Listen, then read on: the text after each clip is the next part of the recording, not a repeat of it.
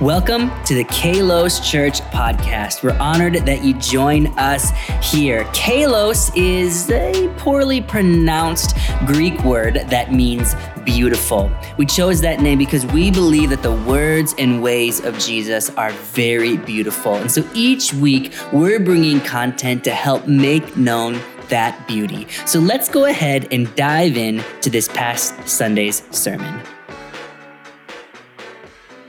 You know, when I was young and I thought about Christmas, I would think about the Hallmark nativity scene with this perfect little smiley baby Jesus and the most amazing, clean, well behaved animals you ever saw in your life. And Mary and Joseph just so happy, and the shepherd super smiley, and three wise men who came and brought gifts to Jesus. And that whole nativity scene, it was perfect, wasn't it? And that's what I would think about Christmas. And maybe it would look something like this. Maybe you have one of these at home, but look at that perfect, beautiful, look, angels flying above the whole situation. And I'm not trying to knock nativity scenes, okay? They're really, really beautiful, but they don't often depict what actually went on the night that Jesus was born. And today I want to talk a little bit about this Hallmark Christmas versus the reality of what happened when Jesus came to the earth. So I want to look at the scripture. Matthew 121 says this She will give birth to a son, and you are to give him the name Jesus because he will save his people from their sins. Look at John 1:14. The word, which is Jesus, the word became flesh and made his dwelling among us. We have seen his glory, the glory of the one and only son who came from the Father, full of grace and truth. And the last one here, Hebrews 2:17. For this reason, he had to make he, he had to be made like them, fully human in every way, in order that he might become a merciful and faithful high priest in service to God, and that he might make atonement for the sins of the people. These words in these scriptures are really, really profound, and we need to pay really close attention to them. The word became flesh, she gave birth he was made like what? He was made like humans. These words are really, really intense, and it's pretty shocking if you think about it. And I want to tell you this with these scriptures in mind, and if I'm honest, with my own experience giving birth to my own two children, there is a reality of the nativity scene that is not there. I feel the need to tell you this morning. Uh, in her book by Elyse Fitzpatrick, she wrote a book called Found in Him. And she writes about Mary giving birth to Jesus, growing him in her womb like this. And I'm going to read this really dramatically on purpose purpose. Okay, so listen carefully. Within the darkness of the virgin's womb, the internal word entered an ovum and took to himself from her body chromosomes, blood, flesh, and bone. The word who was made flesh gestated within her for nine months. God relied on a weak young girl to sustain his life. She ate and drank and nourished this embryo also, Lord of heaven and earth, from the limited resources of her own little body. In his humanity, he knew the restraint of living within a uterus, completely confined in deep darkness. He felt it when his mother labored, and although he did not understand the process, like every infant before him, he struggled to be free to breathe. He was born placenta and all and he came forth from the virgin's womb. He is like us in every way. He knows what it is to be born and live our life. Isn't that wild? For some of us, it's really uncomfortable to think about Jesus being born with words like this, really thinking about what that must have been like giving birth in that way. We'd rather stick to the cute baby Jesus nativity scene, right? But I believe that it's important that this actually, the reality of Jesus being born, coming out the way we all came out, that actually shouldn't be uncomfortable. Because without understanding that Jesus came as fully God and fully man to the earth, we don't have a gospel. And so it's very important that we recognize this in all of its glory. I mean, Mary and Joseph were like real parents, okay? Like they had to try to fight a kid to sleep at night who wouldn't sleep through the night. They had to change dirty diapers like the rest of us. I saw this online and this just cracked me up, giving us a real reality. Let's put this up. It says this Mary, exhausted, having just gotten Jesus to sleep, is approached by a young man who thinks to himself, What this girl needs is a drum solo. I mean, come on, there's not a mom in the universe that wouldn't have kicked that guy out of there. Like, I'm trying to put my kid to sleep, right? But Jesus, I want us to get, went through the process of growing in his mother's womb and being given birth to, just like the rest of us. And it reminds us that Jesus came in the flesh. Jesus came as a human. Jesus, people actually saw God with skin on. He actually walked the same planet that we all walk on. And so it's really interesting to really think about this. And there's a word that I'm going to teach on today called the incarnation of Christ. And it's a really important part of Christmas that we need to understand. Now, when I had my own babies, like most people, I was so excited to see what they would look like. What would a little combination of Pradeepan and Amreitha look like? You know, I was so excited. But for me, this was really a little bit uh, crazy special because I had never seen anyone, I had never seen a biological family member until I had my own children because I am adopted. Shout out to the adopted people in the room. I'm adopted, and I had never met anyone biological, me, biological to me. So I never knew whose mannerisms do I have? Who do I look like? I never knew that before. So when my kids were born, oh, I couldn't wait to see what they looked like. I couldn't wait to see what little nose they were going to have and all the hands. Who are they going to look like? And you know what? When I had my little boy, oh my gosh, 2016, February 12, I was so excited excited. He came out, and to my shock, he looked like our small group director, Linda Von Schell. I want to show you. There it is. Do you see? Do you see the resemblance? My child looked like this Cambodian, Vietnamese, Chinese woman right here, okay? Not only that, when I had my daughter and she grew up, she just kept looking more and more like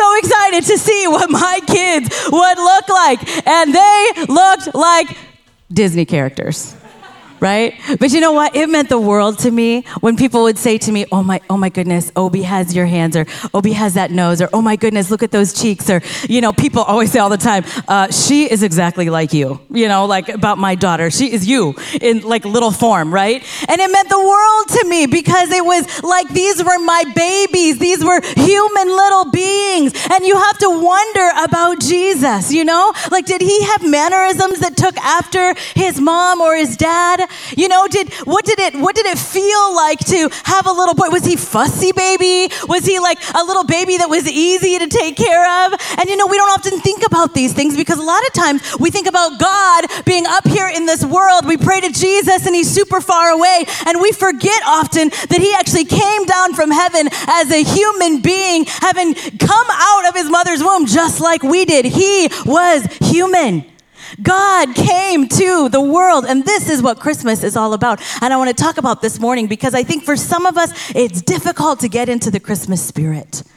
Some of us were in this moment in this year where we're like, it's hard for me to turn toward Christmas. I'm just not in the mood. There's just a lot of stuff going on. I don't really want to deal with Christmas.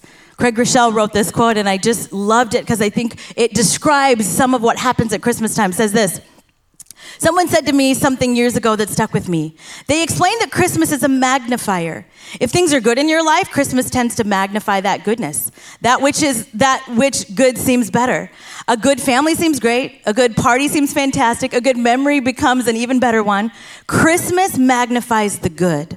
But unfortunately, it also can magnify what is difficult. If you are struggling, the Christmas spirit can almost make the struggle seem more intense. Financial stress is tough any time of the year. In December, it can feel unbearable. A challenged relationship with extended family is never fun.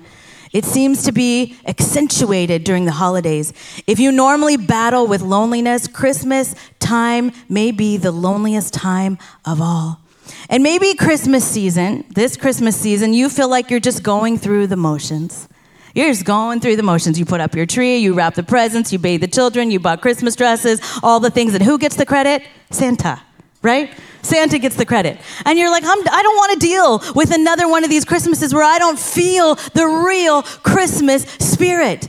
And I think what happens is when the, when the negativity is magnified, we begin to become very low in our Christmas spirit because we aren't remembering what the meaning of Christmas really is. And so I want to read this next quote to you. Christians rightly register a deep sense of awe and amazement when contemplating a crucified God on Good Friday or an empty tomb on Easter Sunday. It must be admitted, however, that many of us don't register the same sense of awe when it comes to Christmas Day. The day on which we commemorate the most staggering and stupefying miracle that ever came to pass the miracle of God becoming a human being. Isn't it true that really what we need is our nativity scenes to be up all year? To actually remember that Jesus came to the earth as a human, fully God, fully man.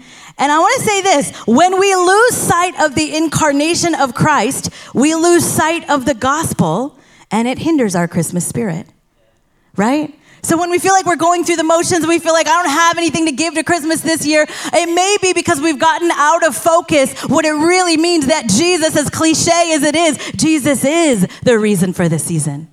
And so I want to explain to you today really how to embrace the Jesus of Christmas. Are you ready for this? Number one is this we need a revelation of the incarnation of Christ.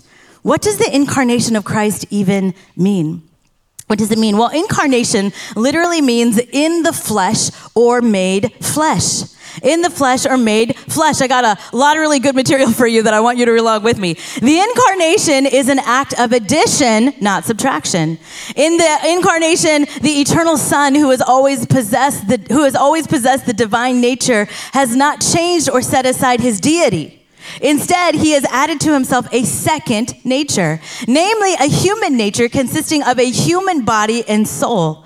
As a result, the individual Jesus is one person, the Son, who now subsists in two natures and thus is fully God and fully man. It's really important that we understand that Jesus did not let go of his divinity in order to become human. He continued to be one with his Father and with the Holy Spirit, but he took on another nature, which is human, which is what we're talking about as he came, grew in his mother's womb, and really brought into the world the same way that we did. I think it's amazing that God said, I'm going to have the Son of God come to earth, not floating down like an angel that we see in parts of the Christmas story. I'm going to have him literally grow in a womb and come out the way all the rest of you did.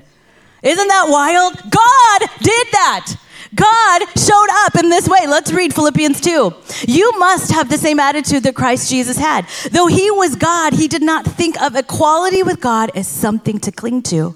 Instead, he gave up his divine privileges. He took the humble position of a slave and was born as a human being. When he appeared in human form, he humbled himself in obedience to God and died a criminal's death on a cross. Therefore, God elevated him to the place of highest honor and gave him the name above all names, that at the name of Jesus, every knee should bow in heaven and on earth and under the earth, and every tongue declare that Jesus Christ is Lord to the glory of God the Father. Amen. So when the scripture says this, this is why I think we have to understand when we think about the incarnation of Christ. When, when the scripture says he gave up his divine privileges, it didn't mean that he gave up his divine nature. He took on a new nature that was human. There's actually a Greek word for this called ketosis. Okay, everybody say ketosis ketosis, which is not to, I'm sorry, it's kenosis. I messed up my joke. The real word, let me start this over. Keto, let me start this. It's been a long weekend. Ketosis. I got a Fitbit. Ketosis is uh, ketosis is for my low carb keto friends, my CrossFit. Okay, you get it. Okay, that's what ketosis is. Kenosis. Everybody say kenosis. There it is. Kenosis is the word that we think about and understand that Jesus came as fully God and fully man. Can I get a good amen? Kenosis. I'm glad I got that out of the way for the next two services. All right, here we go. Kenosis literally means to empty. Literally means to empty. Jesus underwent a change by coming from his exalted state in heaven and becoming a man in the world. The incarnation of Christ means this, and this is what is so beautiful about Jesus. He emptied himself of reputation. He was born into a broken world just like the rest of us. He allowed his divinity to be exposed to human hostility and criticism. Our God chose to come and expose himself to all of that. He took the position of a slave, the scripture says. Slaves were often viewed as what? Having no dignity. And Jesus, what he did is he humbled and emptied himself to the point of death on a cross. I love this wording in Philippians. It says, He did not think, He didn't think of equality with God as something to cling to. He was willing to come as a baby, a humble baby. I love that. I mean, we don't know that. Anybody in our world who has an opportunity to get power or has power or a position of power, we cling on to it for dear life. What did Jesus do? He emptied himself of that. He emptied, he took on a new nature. I want to keep telling you what the incarnation is because this is powerful as we celebrate Christian. From the conception, from conception, the Son limited his divine life in such a way that he did not override the limitations of his human nature. As a result of the incarnation, the divine Son lives as a true man with the normal physical, mental, volitional, and psychological attributes and capacities of completely human life as incarnate, original humanity. As the incarnate son, he experienced the wonder and weakness of a completely human life. Jesus fully experienced the effects of living in a fallen world, but he did not share the guilt or disposition of Adam's sin passed on to the human race. In fact, Jesus never committed a sin, but experienced temptation just as we do. We have to realize that God became an embodied person. You can't say that about any other religion. You can't say that about any other God. Jesus walked on the earth, and having embodied people in our world next to us in this room is really powerful. And I think it's amazing that God did this because he knew that he didn't want to just be a spirit or just an idea or just something in the word that we read. God said, I'm going to make him human flesh just like the rest of them. And it's really powerful as we look at this. And I think in a world where we are really focused on digital relationships, right? And everything can be really, we don't have to see somebody or be touching someone or be next to an actual human being because of just the way the world is today. But isn't it so different when someone actually shows up for you physically? Isn't it powerful? You know, in 2020, Pastor Pradeepan and I, when we got COVID in 2020, and uh, we got so sick the first time we got COVID, so much to the point where uh, we were literally taking turns in bed for an hour apiece, and we would be miserable because our children, they were not sick. They were bouncy and healthy and needed everything that we couldn't give them while we were super sick. And I, uh, I remember us, like, I would lay in bed for an hour, and Pradeepan would had watch the kid for an hour. and He'd come in so sick, he's like, it's my turn now. you know? And I'd be like, oh, can it be? How has it already been an hour, you know? So I get up, I miserably take care of our kids. They're not miserable, but I was miserable. And we're just, we're just going back and forth. I remember being so sick, I finally called my mom and I said, Mom, would you pray for us? My mom lives in Kansas. Please pray for us. Uh, we are miserable. And I'm sobbing and I'm just like, we're so sick. I don't know what to do. And nobody can come help us because we don't want to, nobody wants to get sick, right? COVID. And, uh, and I just, you know, she prayed and, and I just, you know, felt a little bit more encouraged. And when it was my turn to go back to bed, I would go back to bed, wake up, and I have a text from my mom, and it says this I'll be there in the morning. I'll be there in the morning. She gets to Seattle the next day. And I mean, for the next two weeks, we were out for a while. She just did all the laundry. She fed my kids. She cooked. She did all the things, right? She is an embodied person who came into a moment of great need for my family. And that is what God did. He became an embodied person in Jesus Christ. Jesus was fully man and fully God. This is not a Hallmark Christmas tale. This is the real reason reason for the season. Amen. And I believe the incarnation of Christ, man, you might feel distant from God this season, but I want to tell you today that He came for you. He came for you as a human embodied person, and His Spirit lives within us. So this morning, I want you, as you think about Christmas, as you say, "How God, I want to turn toward Christmas this year," I want you to think about the incarnate Christ who came as fully God and fully God, eh, fully God and fully man. Amen. Amen. Number two is this: What does the incarnation mean for us? Another way to ask this question is, Why did Jesus come? I'm glad you asked. John 6 38 actually gives us the answer. For I have come down, Jesus is talking from heaven, not to do my will, but to do the will of him who sent me. And this is the will of him who sent me, that I shall lose none of all those he has given me, but raise them up at the last day. For my Father's will is that everyone who looks to the Son and believes in him shall have eternal life, and I will raise them up at the last day. If I could sum up this scripture in five words, why did Jesus come? He came to save humanity as fully God and fully man. He wanted all of us to have eternal life with Him. The incarnation is seen as a pivotal event in God's plan for salvation. His plan for salvation. Jesus, by taking on human flesh, enters into the human condition to reconcile humanity with God. The New Testament teaches that through Jesus' life, death, and resurrection, he provides a way for people to be forgiven of their sins and restored in a right relationship with God. Jesus came on a mission. He saw that we were born into this broken world, and can I tell you the best news? He didn't abandon us. He came, He saw you in your mess, He saw you in your depression, He saw you in your brokenness, He saw you in all of these things that many of us got set free from yesterday. Amen, hallelujah. But He saw us in that. We wouldn't have had it yesterday if God didn't come down to the earth as fully God and fully man and then went to the cross so humbly and died and resurrected that we might be free. And as we think about Christmas, we need to remember I love this quote by Brian Zahnd the beauty of the image of God marred in man through the fall is what the incarnation redeems. I had to look at that a few times as you read it again. The beauty of the image of God marred in man through the fall is what the incarnation redeems. You know, for hundreds of years, there were prophetic words given that a king was coming, that the Messiah was coming, that the Savior was coming, a new king.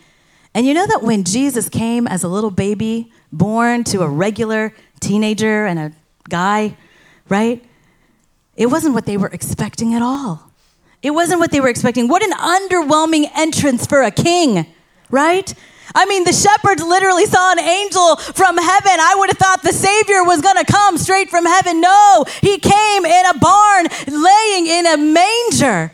What a humble way to enter this world. It's not what they were expecting, but even so, Jesus was coming to rescue the world.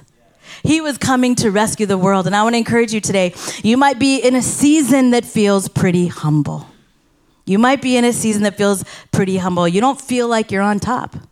Maybe you haven't felt like you're on top in the last few years. Maybe you're unemployed and you're looking for a job. Maybe you have a family member that's really sick this season. It's hard to get into this spirit.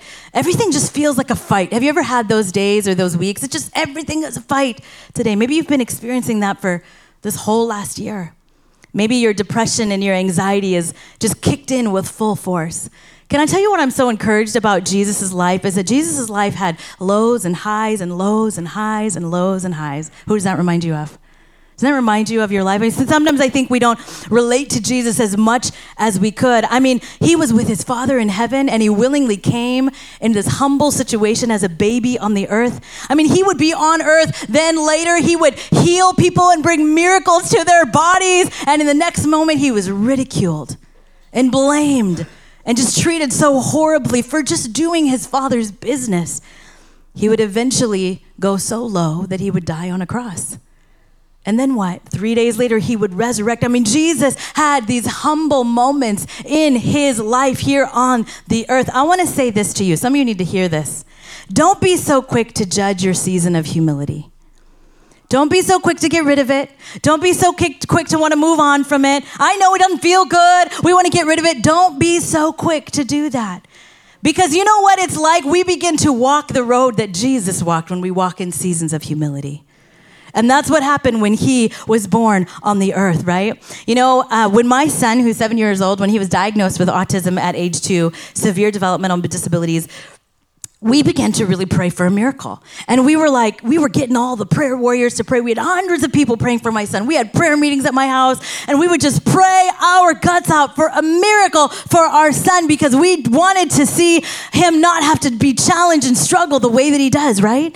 And we would pray and we would pray and we would pray. And I tell you what, after a while, a few things would change, a little bit of progress, not a lot of progress. I mean, if I'm honest, that's just kind of the way that it was. And we continued to pray. We weren't quite as loud about our prayers. We weren't quite as calling all the prayer meetings that we used to call. We, in fact, we began to learn how to live a little bit more, get used to a little bit more what it was like to continue to pray for a miracle, but also not be so depressed all the time. Also begin to figure out how to live a life of abundance anyway. And I, I, I, several months ago, someone messaged me online and said, "So did you guys stop?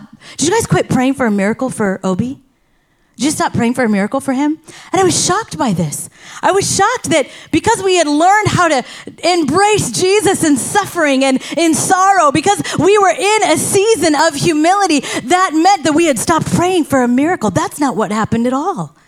We never stop praying for a miracle. You know what it was? It's a this is a humble journey with my kid. This whole situation, it's a, it's a humble journey. We've got highs and we've got lows. And so often I would judge the hum, hum, humble situation that we were in until I began to realize that Jesus is like that. I see my kid in the face and in the life of Jesus. He lived a humble life. And if there's something that I could get rid of in Christianity and just throw it in the trash can, it's a, this American prosperity gospel that says if we can't get God to do what we want him to do in the time that we want him to do it, it means something's wrong with us or we stop praying. Come on. That's a really weak and watered down gospel. It's no good. It's no good. The humble road is not a defeated road, it's the road Jesus walked. It's the road Jesus walked. And I tell you what, you guys, I pray for my kid with more faith than I ever had back when we had those prayer meetings. I've got more faith. I see the life of Jesus. I see what he promises. And I'm like, oh, I'm so glad to be freed of that watered down faith. And I am so thankful for a God who would send himself as an embodied little baby in a humble little manger. Oh, I relate to that. I'm so thankful for Jesus. I see my son. I see our family. I see on this humble road that we're on. Don't despise the humble seasons that you're in, friends. You're more like Jesus. You're more like Jesus. The incarnation of Christ meant that he came for us in our mess and he didn't abandon us. He rescued us. And the last one here today is this the incarnation of Christ is the spirit of, of Christmas. This morning, if you're struggling to really get there, to be able to celebrate Christmas, I want you to just, just think about the man, Jesus. Think about what he did for us. Think about what it, what it meant that, that he came. Would you reflect? Just take some time this Christmas season to reflect on the humility of Jesus, that he was fully God and fully man. You know, maybe in your family you do elf on the shelf. Do elf on the shelf, but also maybe as a family, walk through the advent calendar you know, go through some of this stuff that really brings Jesus alive, elevates Jesus above all this other Christmas stuff, right? And my prayer for you this season is that God would give you peace and joy. I love what Nathan said that we have access to the joy of Christmas. We have access to the man, Jesus Christ. You say, well, Amreitha, he's not a man here today walking on the earth anymore.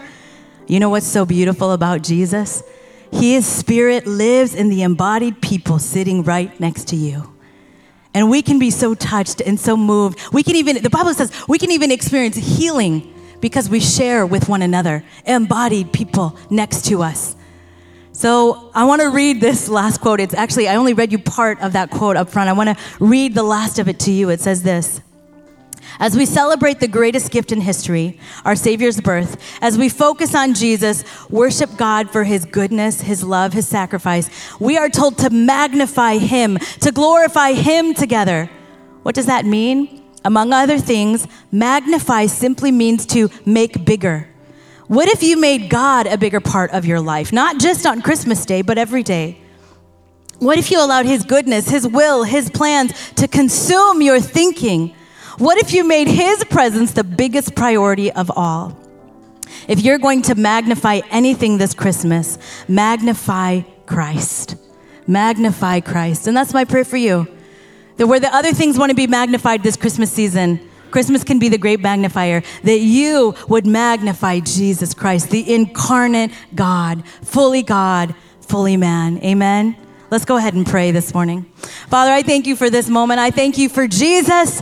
Oh, I thank you for sending your son that we might have eternal life. Lord, you saw us in our mess and you didn't leave us and you didn't abandon us.